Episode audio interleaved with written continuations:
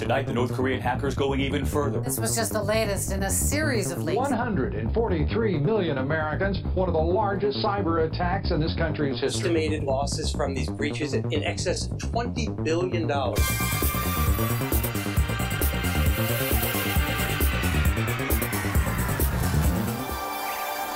Hello and welcome back to Decrypted, a cybersecurity podcast for the everyday American. I'm your friendly neighborhood cyberman, Jacob Asida, and I'm joined as always by my co-host. Dayton Williams. It's good to see you, Jacob. Well, it's good to hear you, Jacob. Yeah, it's good to hear from you as well. So t- today on the podcast, we're logging back onto Facebook.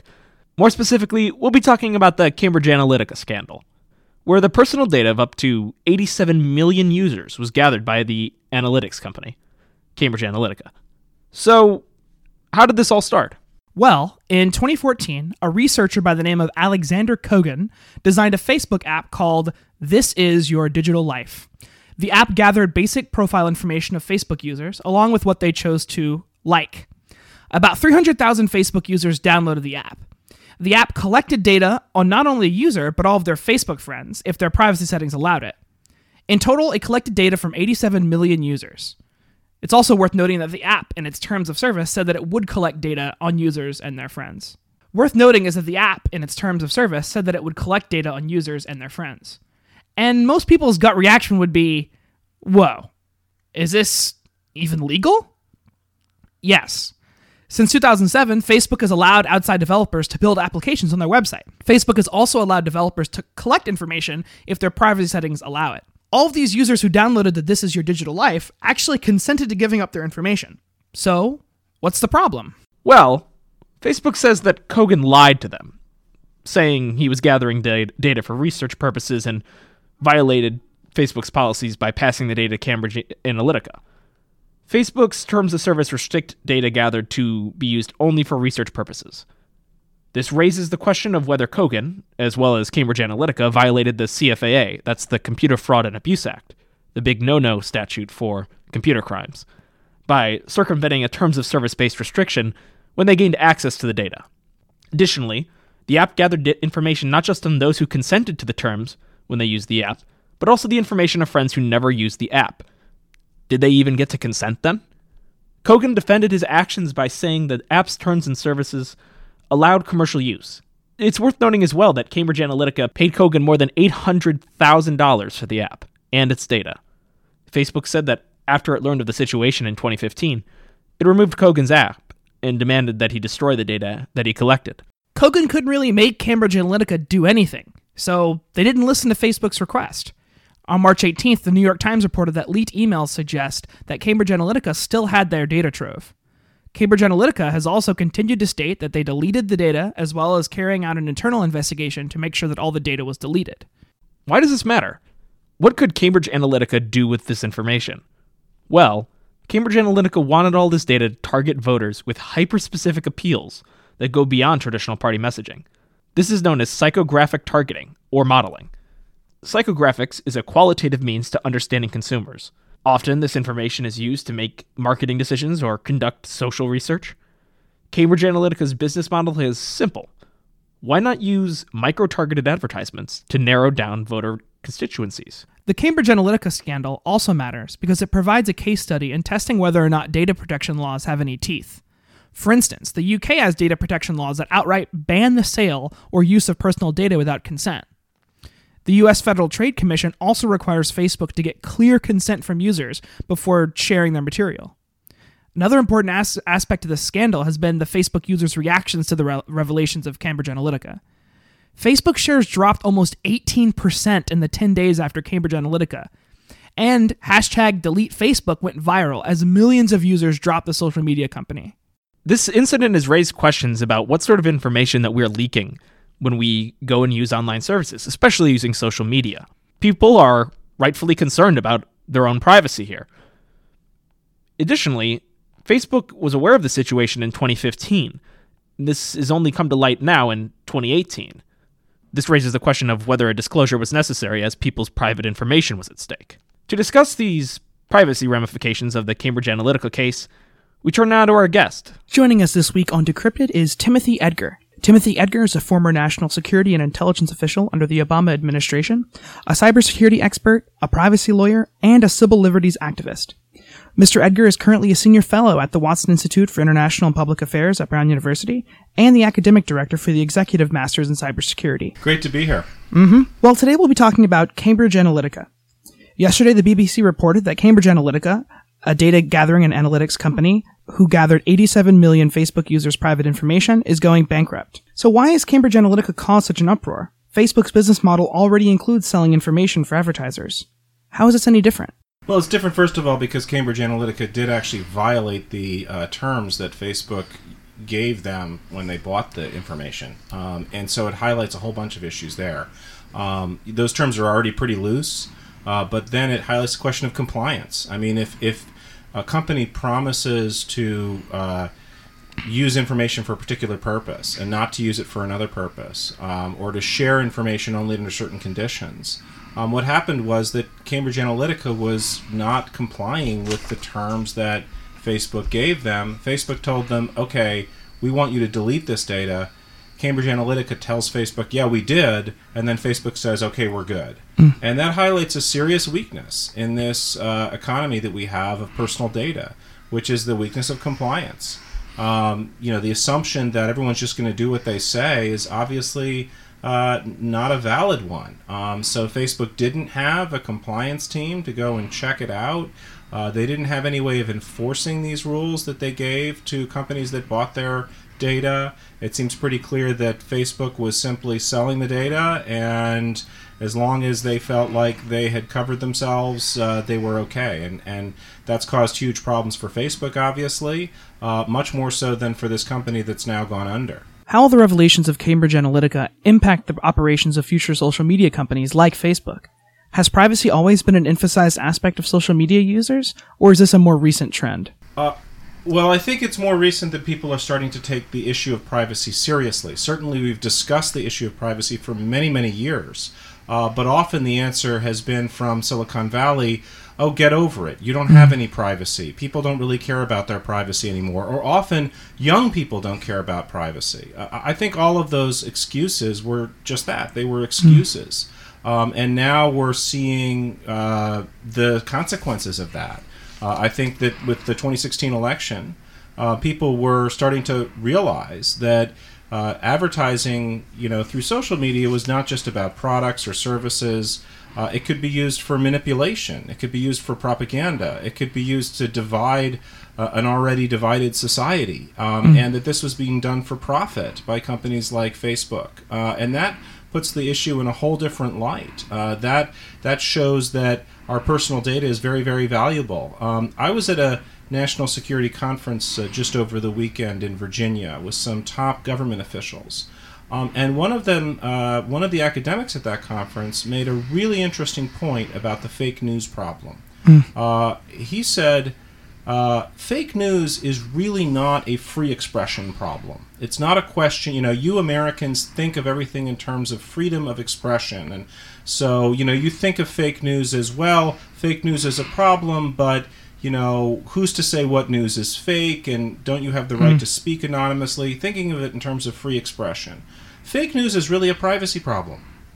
Because the only reason fake news works is because companies like Facebook collect this detailed personal information about every one of their users so that uh, companies using uh, uh, tools like Cambridge Analytica's can then sort us out into little groups and then push our little buttons in exactly the right way. And so some uh, intelligence service of a foreign government or uh, somebody who's a troll in uh, some other country can create a fake news site and push our buttons and divide us in certain ways and that that's really much more a privacy problem because it depends on people having all that information about us in order to push those buttons and i thought that was a very interesting perspective You mentioned pushing buttons. What do you mean by that? What kind of buttons are being pushed? Well, look, social media companies depend on learning a lot about us, sometimes even information that we may not know ourselves, to understand what is interesting to us. The point is to keep us on their site and to keep us being exposed to their advertising. You know, we're the product, not the uh, not not the user. Um, and there's nothing wrong necessarily inherently with that model in the sense that you know social media provides an important service for all of us that we take advantage of. Um, but the effects on society uh, have been to basically create an extremely sophisticated form of propaganda uh, in which you know because of your likes your tastes because of your certain things about your uh, demographic background um, the social media company learns a lot about you. And so they know that you know you're the type of person that will believe something you know very negative about Donald Trump or very negative about Hillary Clinton whether it's true or false and that you're going to be intrigued and you're going to want to click on that link um, and whether that's you know something political or whether it's just something about personal lifestyle uh, doesn't really matter to them. Their their job is to increase your engagement with their site. Um, and uh, putting it in a positive way, uh, Mark Zuckerberg uh, said, you know, our job is at Facebook is to make sure that people's time on Facebook is time well spent. They even used it as an acronym, TWS. And uh, that's really just a positive way of saying we want to have people on our site more. uh, That's our job is to create uh, people who are you know obsessed with Facebook and being on that site uh, because that level of engagement increases their business model, increases their advertising dollars.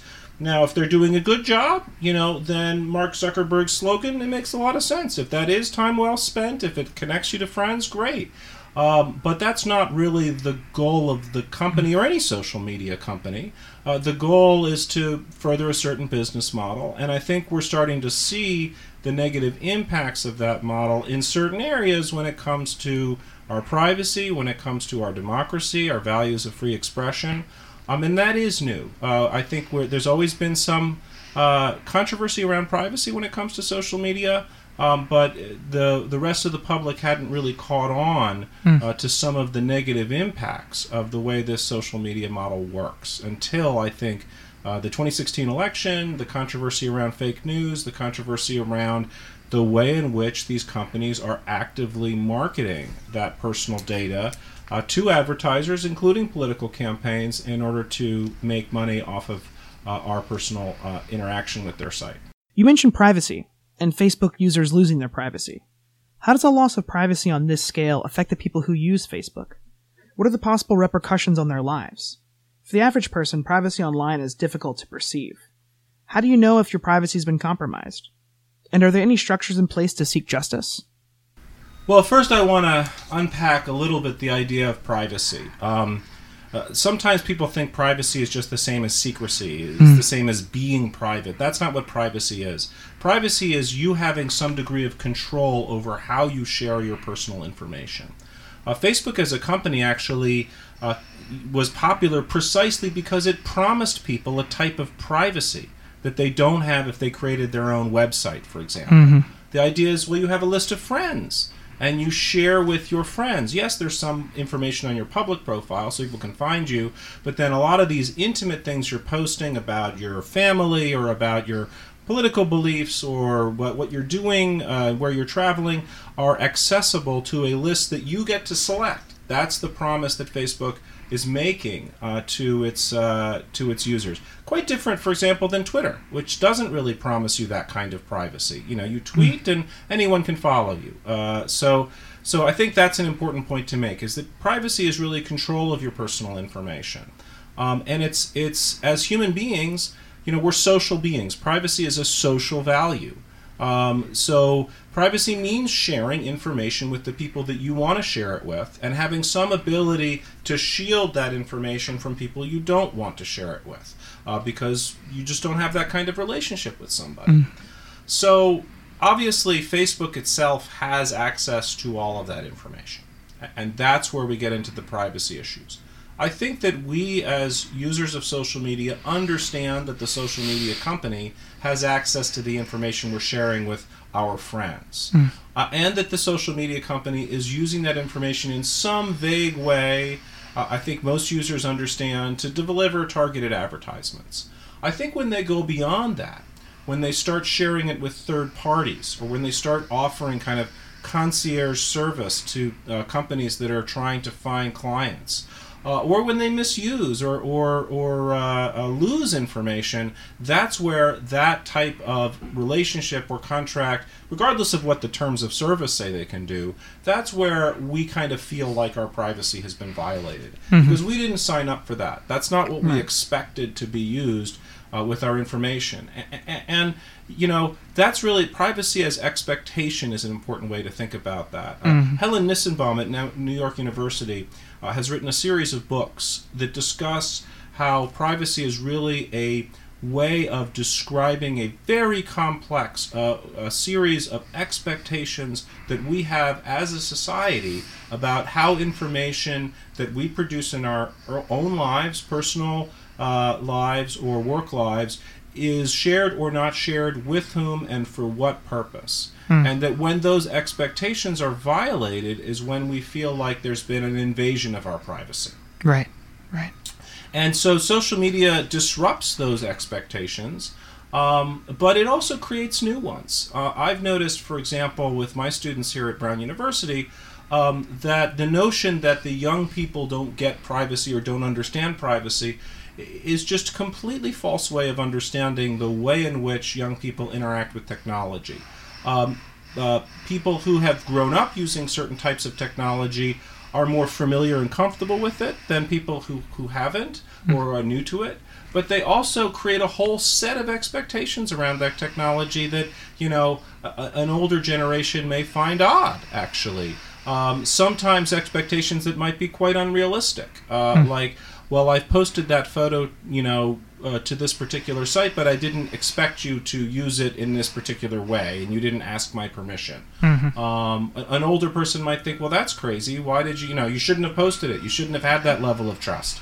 Uh, whereas uh, some of my students would think there's nothing crazy about that expectation. It was violated in this case. You're, I mean, you're always taking a risk, um, but that is the right expectation. So I think that is part of what's going on uh, right now in society is a clash of an older understanding of privacy with newer understandings that are mediated through technology and social media, and these kinds of privacy scandals are actually part of what helps us move to a new level of understanding. Uh, so, getting back to Cambridge Analytica and the Facebook scandal, I think that really this is a, a massive societal lesson, a, lesson for that company, a lesson for all of us and for society about something that can go very, very wrong with the model that they were using. And we are still working out uh, what to do in the wake of that uh, privacy disaster. A follow up question to that. Why do you think Cambridge Analytica has spurred this reaction as compared to the OPM hack or the Equifax breach or any other massive loss of private information? I think the uh, other kinds of breaches are seen uh, simply as a form of, of malicious cyber crime. Um, you know, OPM wasn't selling data to the Chinese. The Chinese hacked into OPM and stole that data. So that is a problem of cybersecurity for the federal government. Obviously, they didn't have good enough cybersecurity. It's also an issue of uh, international relations with a major power like China. Um, so it's an important issue, but it's it's not an issue that kind of um, has to do with a violation of our expectations. Um, we expected the Chinese government to be trying to steal personal data. We expected, you know, government agencies to try to safeguard it, and they screwed up. So that's that's that's what happened there. And I think with corporate data breaches, it's quite similar. With Cambridge Analytica, what we're really seeing is this is a, a relationship that Facebook had with Cambridge Analytica. Cambridge Analytica didn't hack into the Facebook database. They did lie to Facebook about how they were using the data. Um, but that seems less like a hack and more like a failure of both law and public policy and compliance and corporate responsibility on the part of Facebook. Um, and it also is, is related very much to what we think is okay or not okay uh, with how uh, companies that are being hired by political campaigns or political uh, candidates, uh, how do they, what's fair game in terms of how they target voters and, and, and the messages that they use? Um, you know, back in the in the 2008 campaign with Barack Obama, and, and also in 2012, uh, this was seen very much as a positive. Um, it was it was possible for a progressive, you know, candidate like Barack Obama to understand, you know, his supporters, his voters better through social media and through uh, new forms of technology, and have a more participatory campaign in which people felt a stake in it. These were all seen as very positive uh, uh, implications for democracy. Uh, in 2016, it was seen quite in, in a negative light as uh, the dark side of this kind of technology. Um, that a, a candidate like Donald Trump um, could manipulate people's uh, emotions about you know negative emotions about uh, social division um, using propaganda that was completely fabricated and it wasn't even clear how much Donald Trump himself or even the Trump campaign was doing this and how much it was being influenced by other actors maybe even foreign governments uh, the Russian government uh, trying to manipulate uh, America's election process um, I think maybe we were looking at the Obama model in a much too positive light.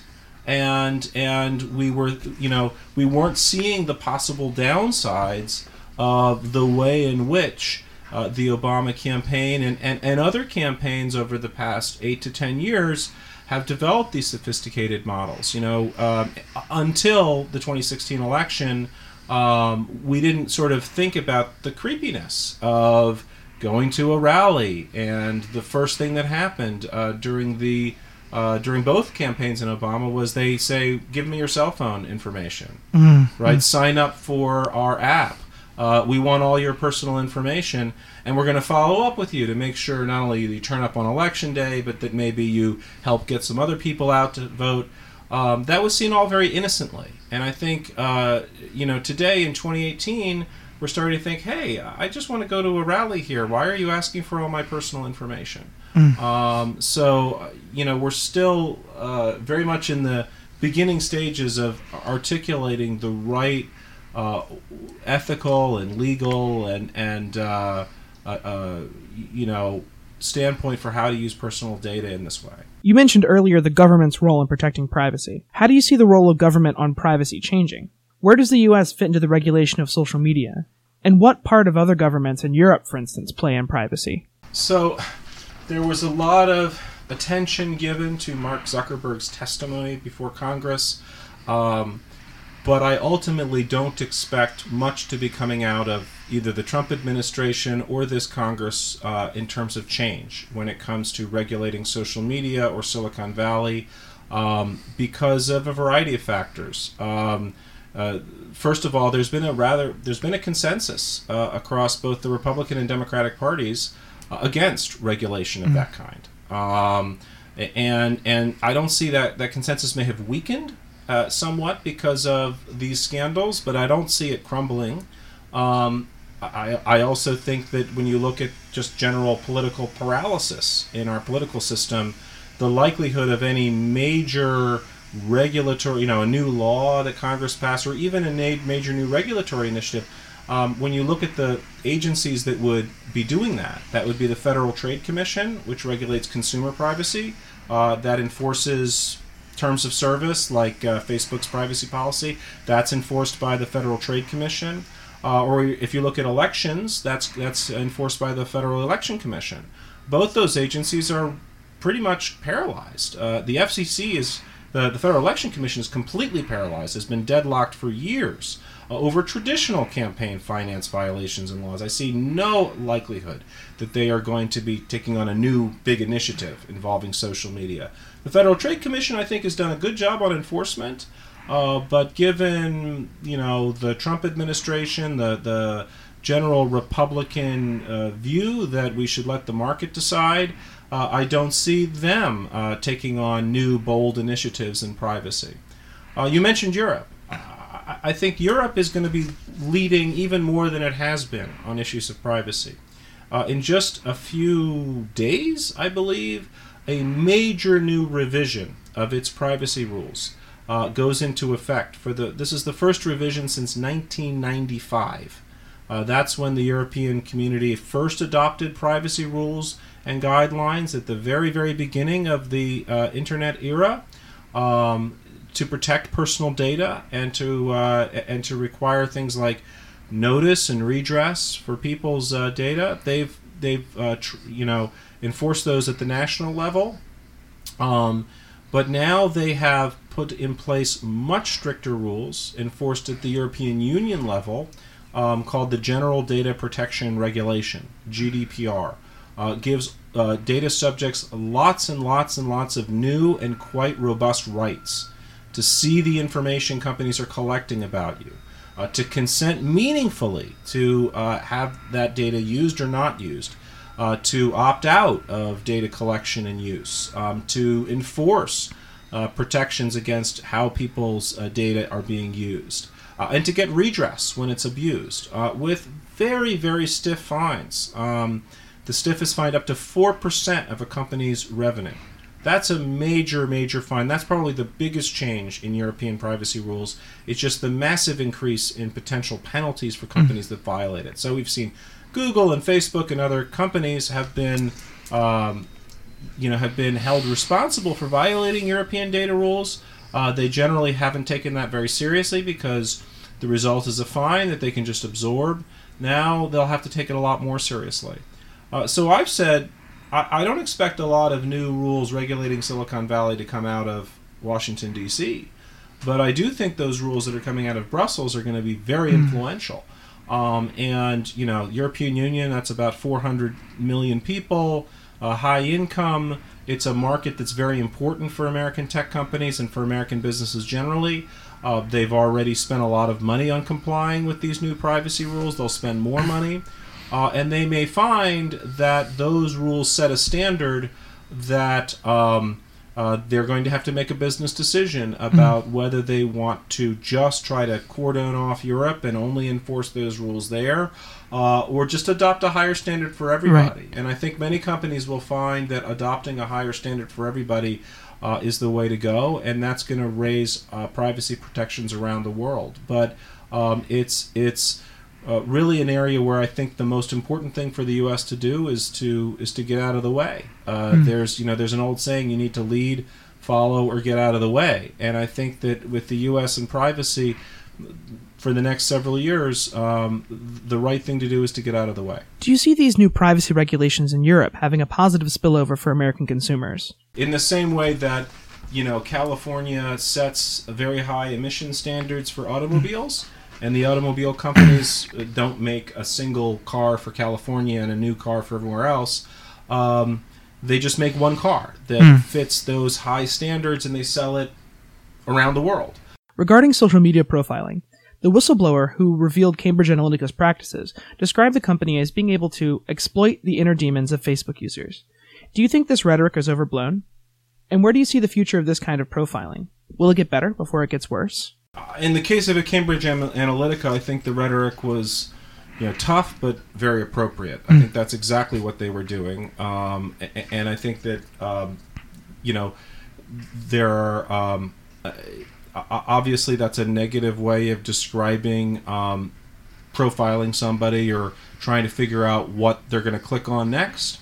Uh, you can describe it in a more positive way, uh, but in the case of Cambridge Analytica, you were talking about basically luring people to to particular types of of uh, fake news sites or rhetoric um, that was designed to push your buttons to get you to vote a certain way uh, that had very little connection to any kind of democratic value or process. Hmm. Um, you know where where the information was false uh, and and designed merely to manipulate you through propaganda.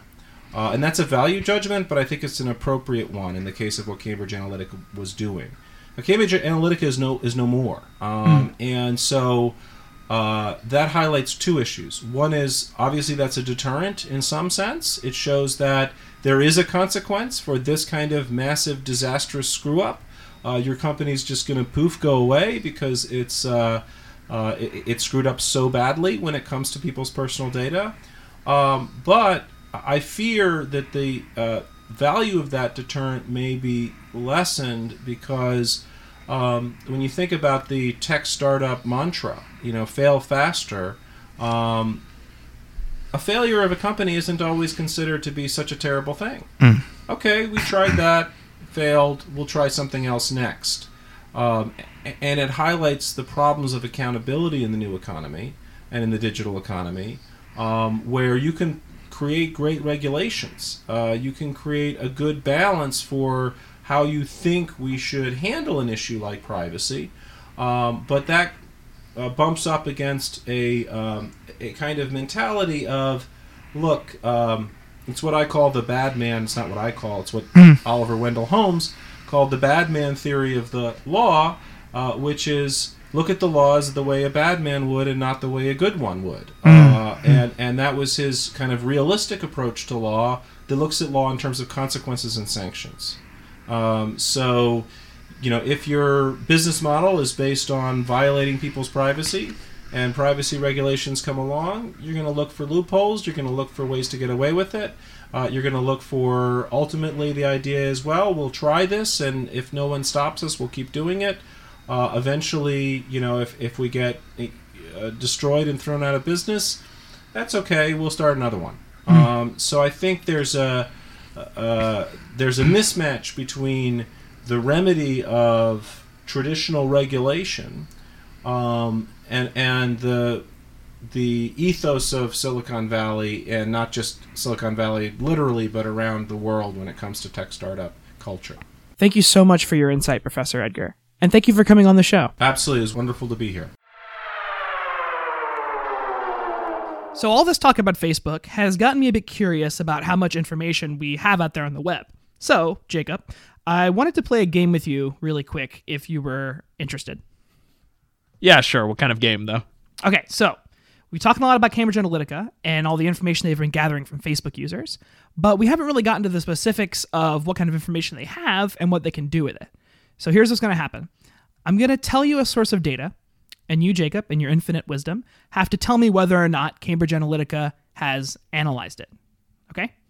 And those listening, you can play along on the subway or at home or wherever you are because podcasts are a flexible medium. Yeah, be sure to shout out the answer as loud as you can. Yeah, hopefully, the more people that look at you, the better. We'll be listening on your Amazon Echo, so don't worry. We'll hear it. Yes, yes. Actually, we have contracted Cambridge Analytica to listen to our listeners so we can better target them for advertisements. Um, Yes. Okay. All right.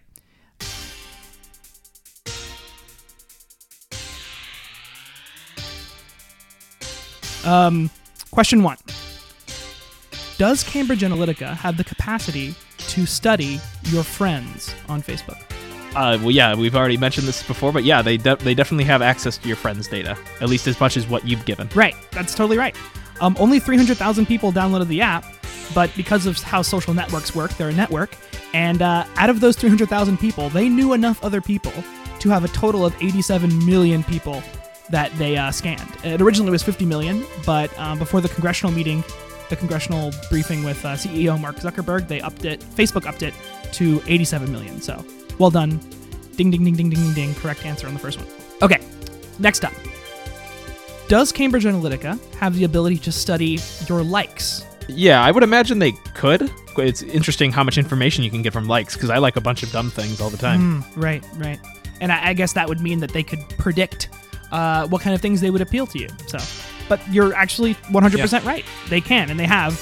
Part of their uh, their profiles they were creating for these these political organizations was using likes, and so research has shown that like likes can predict a lot of traits, and they can often predict them better than a lot of the voting files that a lot of uh, uh, political campaigns actually use. So, for example, this is crazy. Um, likes can predict the race of a Facebook user with 95% accuracy. Wow. Oh my gosh. Yeah, isn't that wild? Yeah, that's really wild. Okay, so you're you're two for two, um, going strong. So this next one, this next one's a bit trickier. Private messages. Does Cambridge Analytica have the ability to scan and study your Facebook private messages? Which means we communicate primarily with Facebook Messenger for this show, so they've been following everything we've been doing, writing about them. Yeah, unfortunately, as much as I'd like the answer, I think here to be no, they don't look at my private messages. I'm pretty sure they do. Well, kind of. It's kind, it's kind of a maybe. So, Mr. Kogan, uh, Alexander Kogan, told the New York Times that um, when he was doing his research, quote unquote, uh, he studied around a couple thousand people's private messages, and they harvested them for research. And he was looking. This is this is wild. He was looking to see how people use emojis to convey emotions. Um, and so he was in 2013, 2014. Uh, the app, This Is Your Digital Life, collected people's private messages uh, to get a better understanding of emojis. But from what we know, we don't know if Cambridge Analytica actually has these these troves of private messages or if they've actually used them to create profiles. So it's like a no, well, maybe we don't know. But I'm going to count that as a good job. Yeah, that's always fun, uh, having to decipher emojis. That's actually a problem within uh, areas of law. You know, does a smiley face uh, mean that you accepted a deal or not? You know, does uh, putting a like on a comment mean you accepted it or not? I mean, it's a good question. So I, that's actually uh, pretty interesting that they're that they're analyzing that themselves. I'd love to hear you more. I'd love to hear you talk about that more because that's such a fascinating, like, changing social dynamic that uh, you know, that we're, we're trying to understand and get a hold on. Yeah, I think that's definitely a conversation for another day about how technology is changing traditional, uh, traditional kind of law. Okay, so this is the final one. Uh, all right, let's do it for all the money. For all the money. For all the all the money. Uh, the eight hundred thousand dollars. I'll award you eight hundred thousand dollars if you get all four correct. Um, photos. Has Cambridge Analytica analyzed pictures that you've posted on Facebook? You know, I'm actually going to say no on this. Uh, not because I don't think they probably have the capacity to do it. I mean, like that they would, wouldn't want to take them, but I think the uh, it's harder to analyze just photos themselves. Maybe the tags on the photos is something that they would pick out. So that's my that's my answer. I'd say no. Oh, dude, perfect, perfect. Cambridge Analytica hasn't analyzed any of your pictures, and you're totally right. Mostly, ah. mostly because it's it's difficult to analyze pictures on mass. Like it, it 87 million people's pictures. Like it's ridiculous. Um, however, you are right. Like location data uh, for a lot of Facebook users was taken. So if you you know tagged your location, um, like you took a selfie somewhere, that could be recorded and analyzed. Um, so you're four for four. Well done. I guess you can add a, a fun oh, sound effect in post. Good job, though. Good job. Good oh, yeah. Right. That was the only one I was unsure about. Perfect. cool. You are the friendly neighborhood Cyberman, Jacob. Congratulations. Well done. Thank you. I try. Thank you. I, I appreciate this award. You won't get it yet. Soon. You know. Listen, Zeus. You are not killing the Titans today. uh, all right. Right. And if this, it, it, sticking to the listeners now, if this interests you at all, uh, you can log on to Facebook right now and go to their help page. And there is a link that can tell you if you were scanned or not uh, by Cambridge Analytica. So this morning I went on Facebook and I went onto their help page. And so, one, according to this page, one of my 657 friends uh, downloaded This Is Your Digital Life in 2014. So that allowed my personal public profile, my page likes, my birthday, and my current city that I was living in in 2014 um, to be scanned. So Cambridge Analytica would know that I like and follow a banjo playing fan page. How could they? I can't believe that banjo uh, playing fan page narked on you like that. Right. So if if they do like a targeted advertisement about like Earl Scruggs, I am donezo. So Cambridge Analytica has all my data, Jacob. They they know that my likes and everything. Are they gonna like suffer for this at all? Can they be penalized? They did they break any laws? It's really still at question of whether they violated the CFAA or not. It seems more likely that Kogan might have just by violating the terms of service that Facebook has imposed, but Cambridge Analytica was kind of one step removed from that process. So it's a little unclear if the law would apply to him or not. Even so, I mean, it, it doesn't look like the current statutes are, are going to lead to any you know uh, criminal charges against against Cambridge Analytica. You know, it, it's really a domain that we are beginning to see like consumers are becoming much more aware of their privacy, and there hasn't really been a ton of case law of uh, consumers suing about this in the United States, at least. I mean, there is the the the Max Schrems case in Europe, but you know, is that the right to be forgotten case? That is the right to be forgotten case. Yeah, right. Again, but yeah, again, that's Europe. It's not the United States. Yeah, there's the, again, there's not a ton of case law in the U.S. that st- says a lot about this, mm-hmm. and unfortunately, a lot of a lot of computer law. Um, you know, it's very it's it's develops as it goes, and it kind of relies on it kind of relies on these on these cases to help develop it, and there isn't really a lot going for it right now. Yeah, uh, I wanted to. One of the things that uh, Professor Edgar said in the interview was this whole idea that uh, Europe is really kind of pushing and paving the way for privacy rights in in social media and in technology. Um, and he said something that really stuck with me, which was um, the United States. There's like three states you could be in. You could you could be a leader, you could be a follower, or you can get out the way. And so it seems in this case that a lot of what Europe's doing is they're really like pushing pushing the the standard, pushing the bar on what what privacy is and how privacy is conceived. And uh, we're we're not really doing that. Uh, at least you know the American government isn't really doing that as strongly. Um, so you know, as Professor Edgar said, we need to get out the way, or we are getting out the way. Well, that is a shame. I mean, it, we've had conversations before about the you know the way that privacy and security are linked, and we're more likely than not going to have those again. So it's very hard to really have cybersecurity unless you also. I mean, it kind of comes part and parcel with also protecting privacy. So I, I definitely see that as something that's going to be changing the United States as we continually develop our own thoughts about what sort of rights to privacy we have, especially on the internet here. Decrypted is based upon work supported by the National Science Foundation under grant number 1433425 for the CyberCorps program at the George Washington University. Any opinions, findings, conclusions, or recommendations expressed in this material are those of the speakers and do not necessarily reflect the views of the National Science Foundation.